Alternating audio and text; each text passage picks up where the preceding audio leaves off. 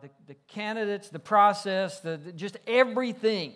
It is unlike any election uh, I've ever been through. But the reality is, we go through these every four years. We select uh, a leader for our nation every four years. And there are a lot of similarities to some things that are going on. So we're asking God, give us some, some principles to help us get through this. Now, I, I had barely finished the message last Sunday when my phone blew up with notifications. I don't know if yours did or not, but they, they started uh, about the time we were finishing, maybe even as we were getting started with this uh, service. It started with overheating gate, which led to pneumonia gate, which led to body double gate and medical records gate, and who's been more transparent with their medical records gate, to Trump supporter punches protester at rally gate. And, and the, the strange things, any other year, we would have all been shocked by all of this, but uh, if we were just honest, we would have gone, yeah, that's kind of how it's going. That's right there. It's, it's more surprising when something crazy doesn't happen. Like when we go three days and something bizarre hasn't happened in this election, that's the unusual thing. And, and here we are, followers of Jesus, trying to get from here to November 9th and beyond uh, in the right way, hopefully. And, and, and probably all of us here this morning, we'd say, that we love this country, we want the best for this country. Some people here have defended this country, they've been a part of our military and defended uh, our rights. And, and, probably all of us would say, we, we love this country. We want the best for this country. And, and we realize that elections have consequences. I mean, this is an important season, but how do we participate, interact, and come out on the other side as representatives of another kingdom. We talked last week, Martin Luther's idea that we live kind of in these two kingdoms, these two worlds one of, of God's rule and reign, sort of that eternal kingdom, and then we also, at the same time, live in a world that's not governed always by what is right. We live in a secular world, and we're kind of in between these two worlds right now. So, how do we process all that we're seeing? Today, I, I want to talk specifically about Jesus and politics, and we'll expand to a couple of other places in the Bible. But primarily, I want us to look at the way Jesus interacted with the politics of his day and, and the secular government of his day, and then ask, what do we learn from that? In John chapter 6, Jesus performs what becomes one of his most famous miracles. Uh, it's the feeding of the 5,000. That's what we call it. Jesus has been teaching all day. Everybody's hungry. There are 5,000 men plus their, their wives and children who are there. So 10 to 15,000 people are all gathered together. It's the end of the day. They need to be fed. And Jesus gives this charge to his disciples hey, you need to take care of them.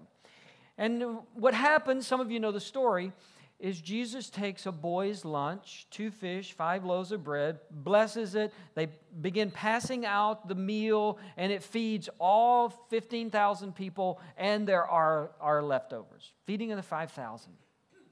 This moment for Jesus, his fame had been growing.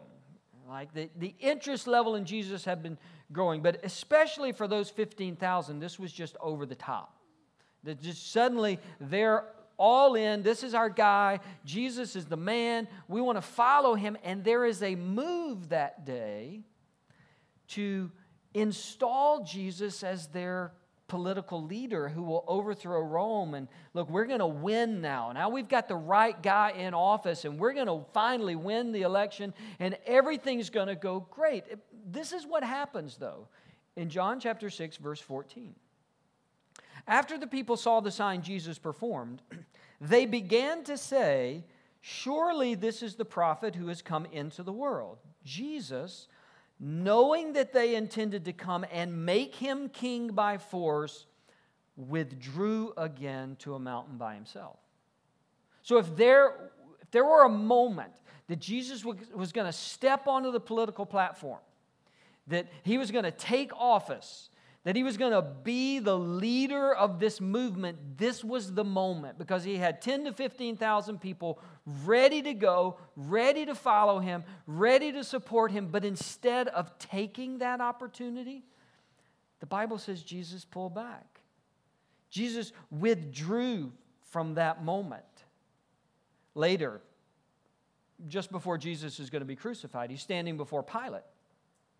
And Pilate's trying to figure out who this guy is and what kingdom he rules because he knows they all call him their king. So, uh, what is your kingdom if you're a king? And Jesus said in John 18 36, My kingdom is not of this world. Pilate, I'm not competing with you for political office here. I, am not trying to take away your worldly throne. I, I, I'm not trying to overthrow you. What I'm doing is from another world, it's bigger than this world. The followers of Jesus called him many things. They gave him many titles like Messiah, uh, Son of David, Son of God. And all of those titles had political overtones. Messiah had a political overtone to it. Son of David, certainly coming from King David, had a political overtone to it. All of the titles that his followers gave to him had political overtones to them. Do you know the title that Jesus used for himself more than any other one? It was the title Son of Man, which is the least political title of all the ones he was called.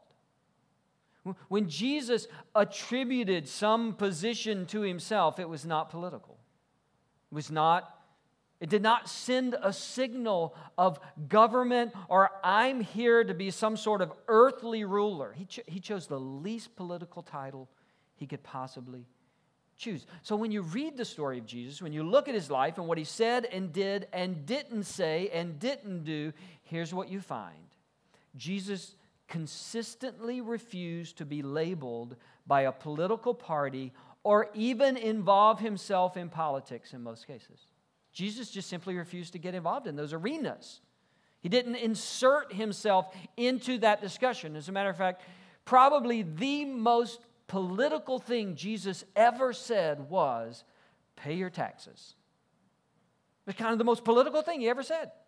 One day, his, his enemies were trying to trap him into this, well, you're here to overtake Rome. And, and so they showed him a coin and said, Caesar says you're supposed to pay taxes to him. What do you say about that? And Jesus' response is kind of famous give back to Caesar what's Caesar's and to God what's God's. In other words, you pay your taxes. I'm, I, am i am not here for that kingdom. I'm not all involved in that kingdom. If the place where you live has taxes, then pay your taxes. Now, Jesus' followers, the Jewish people, hated paying their taxes. They, it was a part of the oppression of Rome. And when Jesus is kind of forced into a political statement, really the only one he ever makes is just pay your taxes. So, what do we make of that?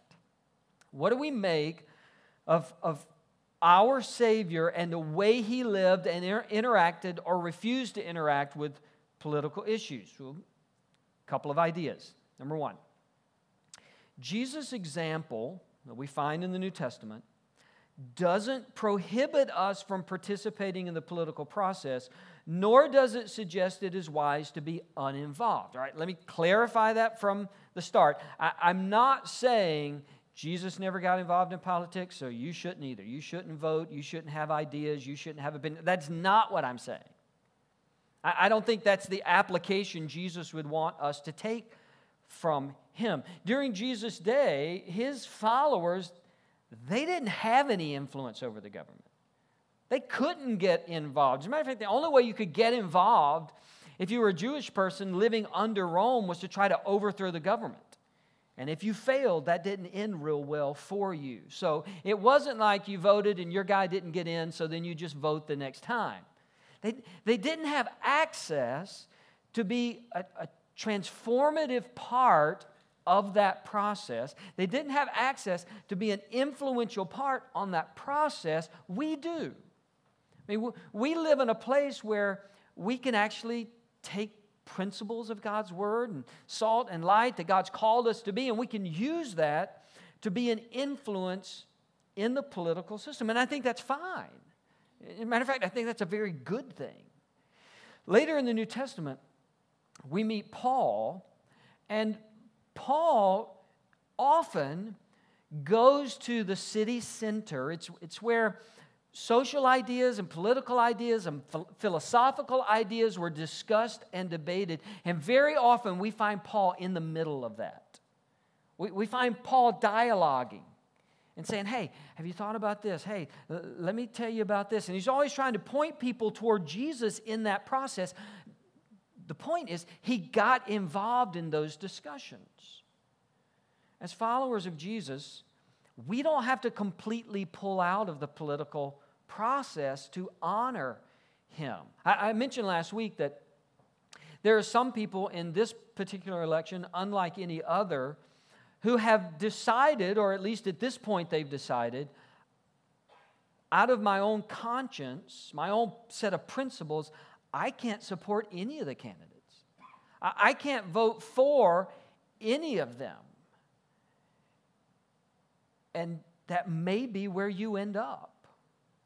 What I would say to that person is no one should get to that point without serious consideration, without a lot of prayer, without really considering what that means, because elections have consequences and far reaching consequences.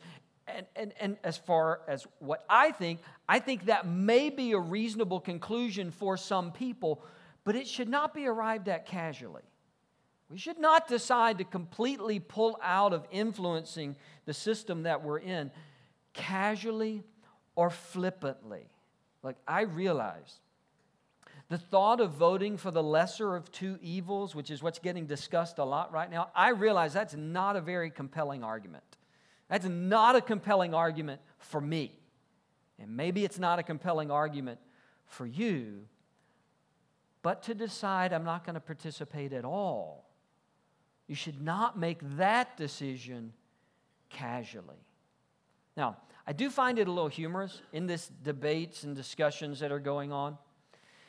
I find it a little bit humorous that my friends who have already decided to vote for Donald Trump think that not voting is a vote for Hillary Clinton and my friends who have already decided to vote for Hillary Clinton think that not voting is a vote for Donald Trump. I don't know how it can be both of those, but that's what both camps seem to think. They both think that if you don't vote, you're voting for the other person. Both of them think that. What I'm saying is, we, we are given an opportunity to, to influence and participate, and, we should not refuse to exercise that right without careful prayer and consideration. So Jesus' example doesn't shouldn't lead us to think, well, I should, shouldn't be involved in any of it. At the same time, the Jesus of the Bible does not identify himself with your or my political party. He didn't 2,000 years ago, and he wouldn't in 2016. I mean, if Jesus were here today, he would not be going to your party's big convention. He just, that's not where you'd find him. He would not be wearing your candidate's pin. He would not have your candidate's bumper sticker on his car if he had a car, if he were here. Who knows? Jesus did not dress himself up in the robe of the Democratic Party or the Republican Party or the Independent Party or the Green Party or any party. And he would not do that if he were here. Therefore, you and I need to be really, really careful about assigning Jesus to a political place, assigning Jesus to a political party, claiming that, oh, yeah, well, Jesus is on our side. Can I give you a, a, a suggestion? In this election cycle and everyone that is to come, avoid speaking for Jesus or claiming a particular party is the Christian party. I think it's been one of the most damaging things of this particular election is the, the rush to label one candidate or the other. Oh, this is the one all the Christians should be for because this is the, this is, this is the one God would want us. How, how do you know that? because Jesus refused to identify himself with any side of the political debate. That's not saying that you shouldn't personally. What I'm saying is you should not claim to speak on behalf of Jesus, especially in areas that he never spoke about. Whether that's a candidate or a party or an issue. Because here, here's the problem we run into, and, and, and we've, I think, seen it more than most elections uh, this cycle. Once you lock Jesus into a party, then you're left defending all of that party's platform as something Jesus would be for. And I'm just going to tell you the God of the universe, the Holy Spirit, His Son, the Trinity that we claim to worship does not fit neatly into anybody's political party. He, he's not small enough to get squeezed into your brand.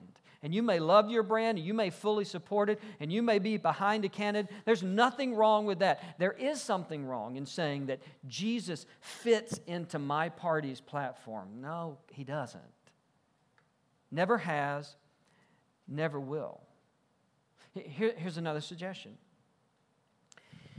don't confuse personal issues, political issues, and spiritual issues. They are not always the same. It is fine. It is fine to have an opinion on a political issue. It's fine. Just don't make every political issue a spiritual issue. It, it's fine to have a position on personal issues. Just don't make every personal issue a spiritual issue because they may not be whether or not the IRS should continue the current tax structure or whether we should move to a fair tax or a consumption tax or some other tax. You know what Jesus would say to that issue? Pay your taxes. That's all he's going to say. No, it's okay for you to have an opinion on that issue.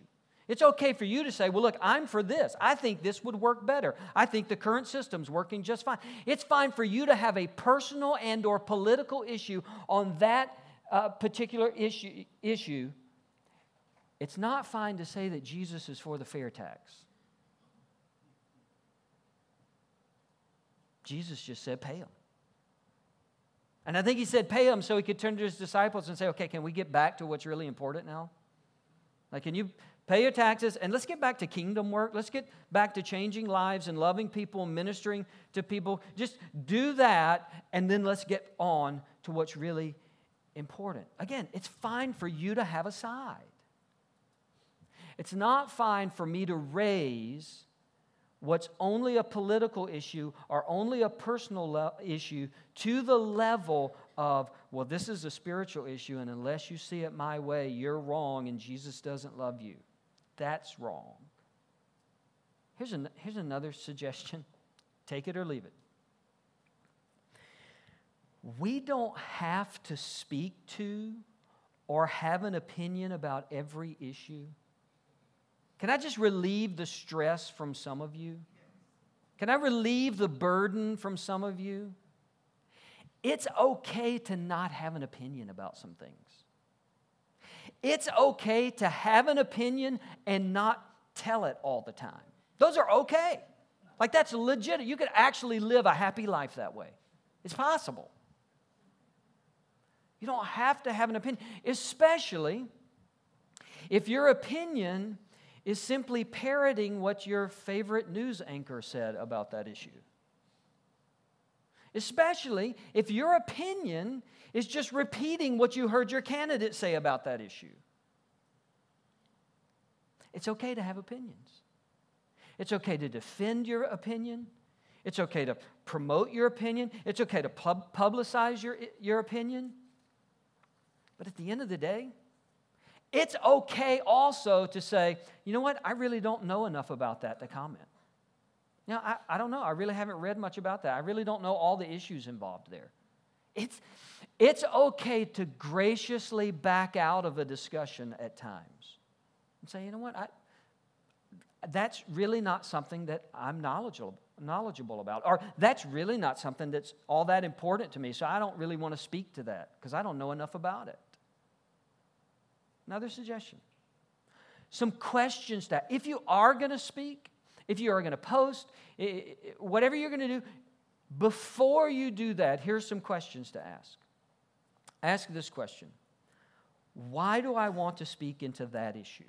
If you feel motivated to champion a cause, and you might, if you feel motivated to post something on social media, if you feel motivated to repost or share an article, before you do it, just ask this question Why do I want to speak into that issue?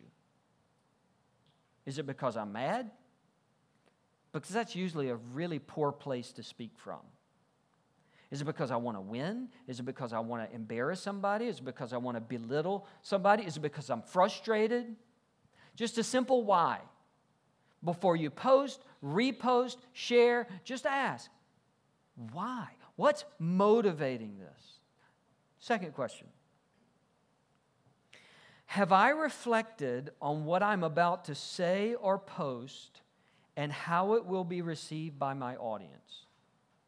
Have I reflected? Have I paused just a minute to ask, all right, when the other person on the other side of my Facebook reads this,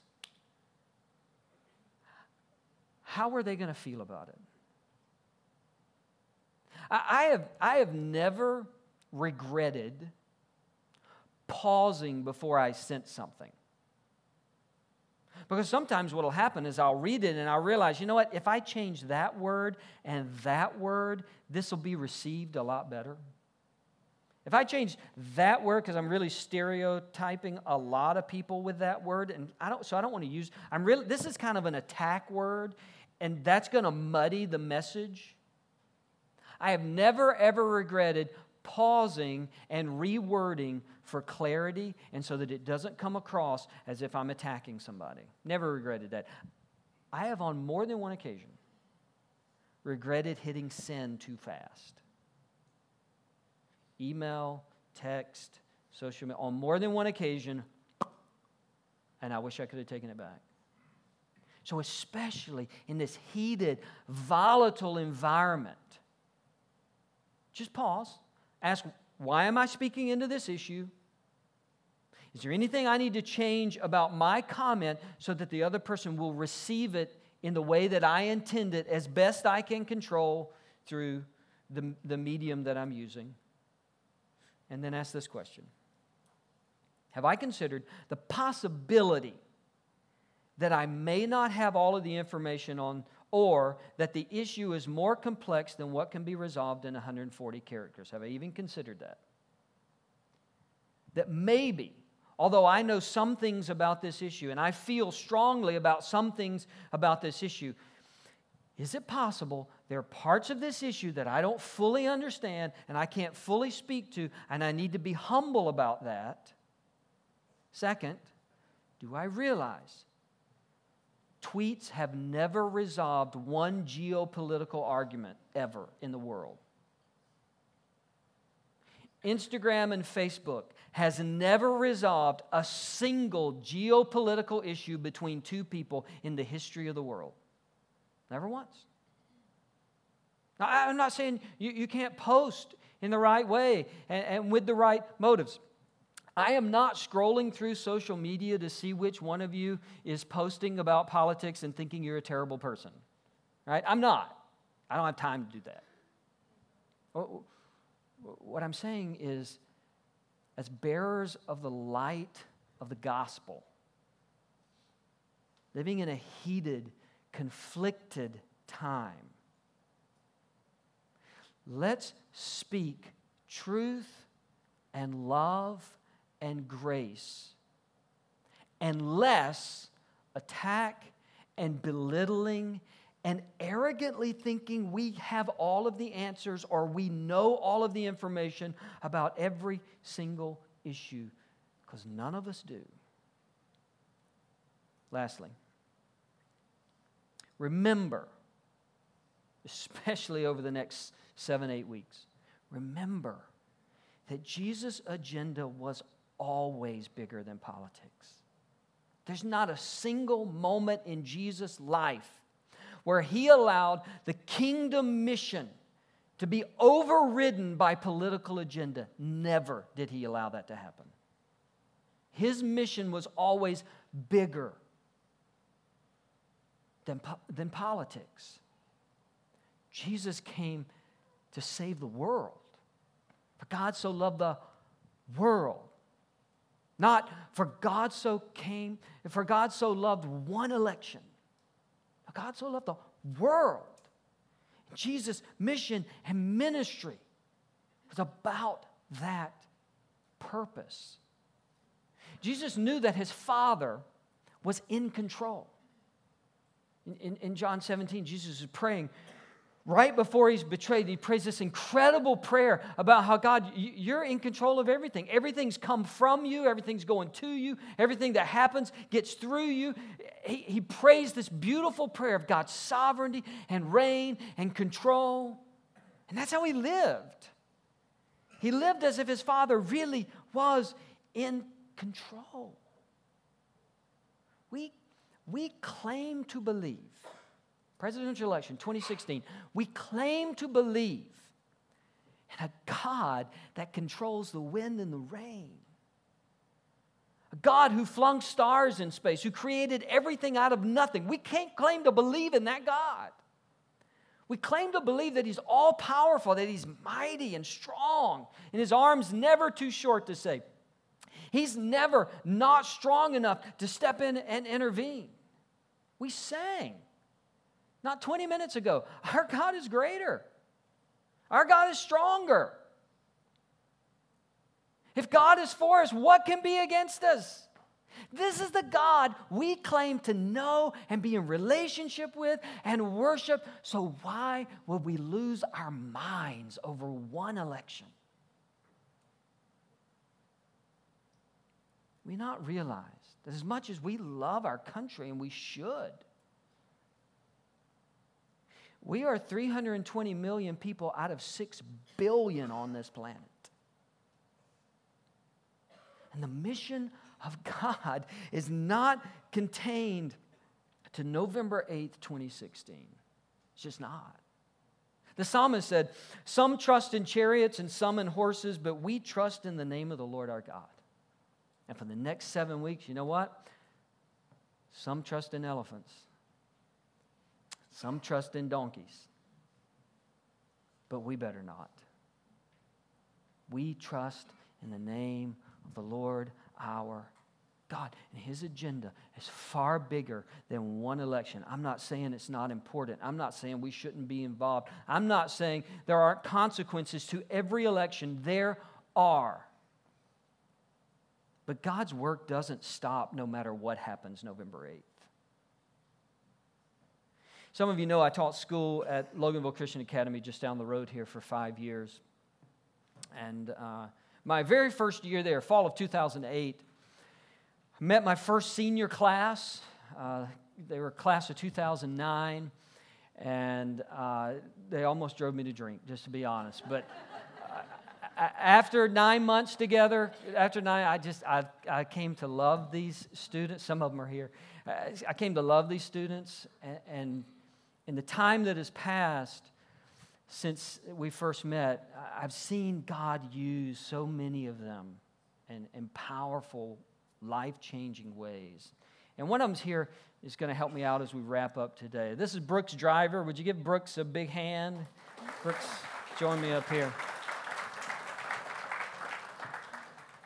I let Brooks use the big stool because I'm taller. So, um, uh, but uh,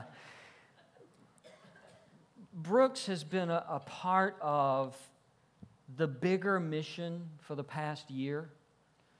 And I, I wanted him to come talk to you about it. Just, just as a reminder, as followers of Jesus, we're so laser beam focused on us right now that God's purposes are getting accomplished all over the world. And Brooks has been, for the past year, uh, outside of the United States and allowing God to use him. And uh, I asked Brooks to describe it to you because if I tried to describe it, I'd get it wrong, and he's been doing it. So, Brooks, tell us about the last 12, 11, 12 months of your life and, and what's been happening. Sure.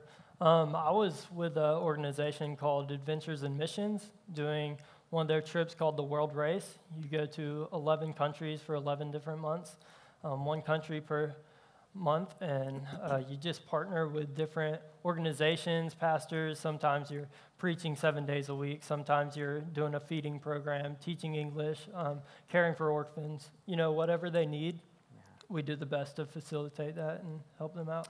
So this organization comes in for a month, different country every month, 11 different countries, and um, long time to be away from your family, be yeah. away from your friends, oh, totally yeah. new environment. You you had kind of a malaria scare at the beginning. Yep, Took you some sure time did. to work through that. Uh, but for the past year, we've been treated to presidential primaries and debates and this conversation going on in our country, and you were kind of outside of that. What, what sort of things did you see in these 11 months? Saw some exciting things. I know the primaries were probably super entertaining with those two. But entertaining is a good word. Yeah. Um, but man, I saw like that that power of God that you were talking about. I saw healings. I got to lay hands on people and pray for them and say like, God, if it's your will to heal these people, then heal them. And I saw it happen. You know, mm. I saw a feeding, kind of like feeding of the five thousand. About 150 people in a village. We had a small bowl of rice and chicken, and it fed everyone. We had leftovers. Wow.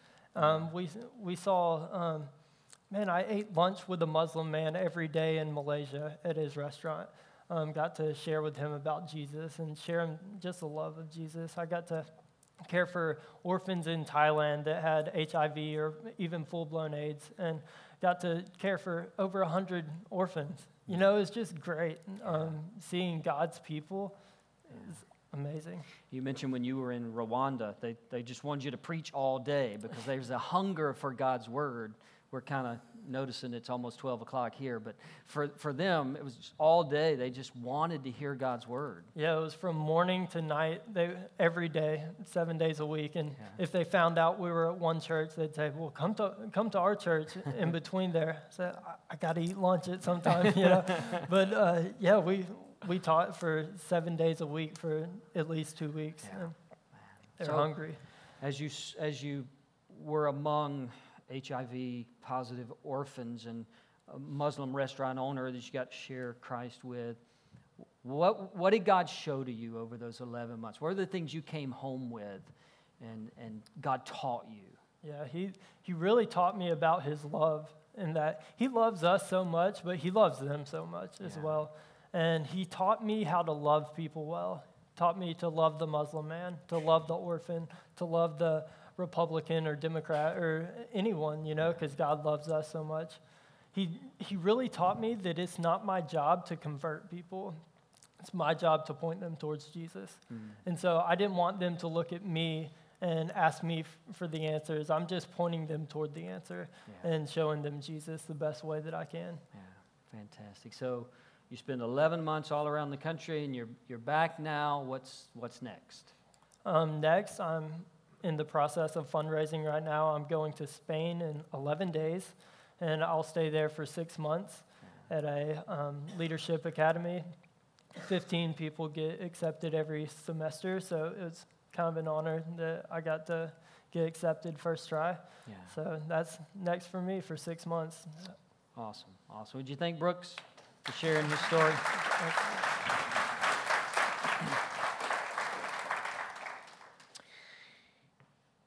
It's so easy right now for us to only see what's coming through our TV and our internet connection.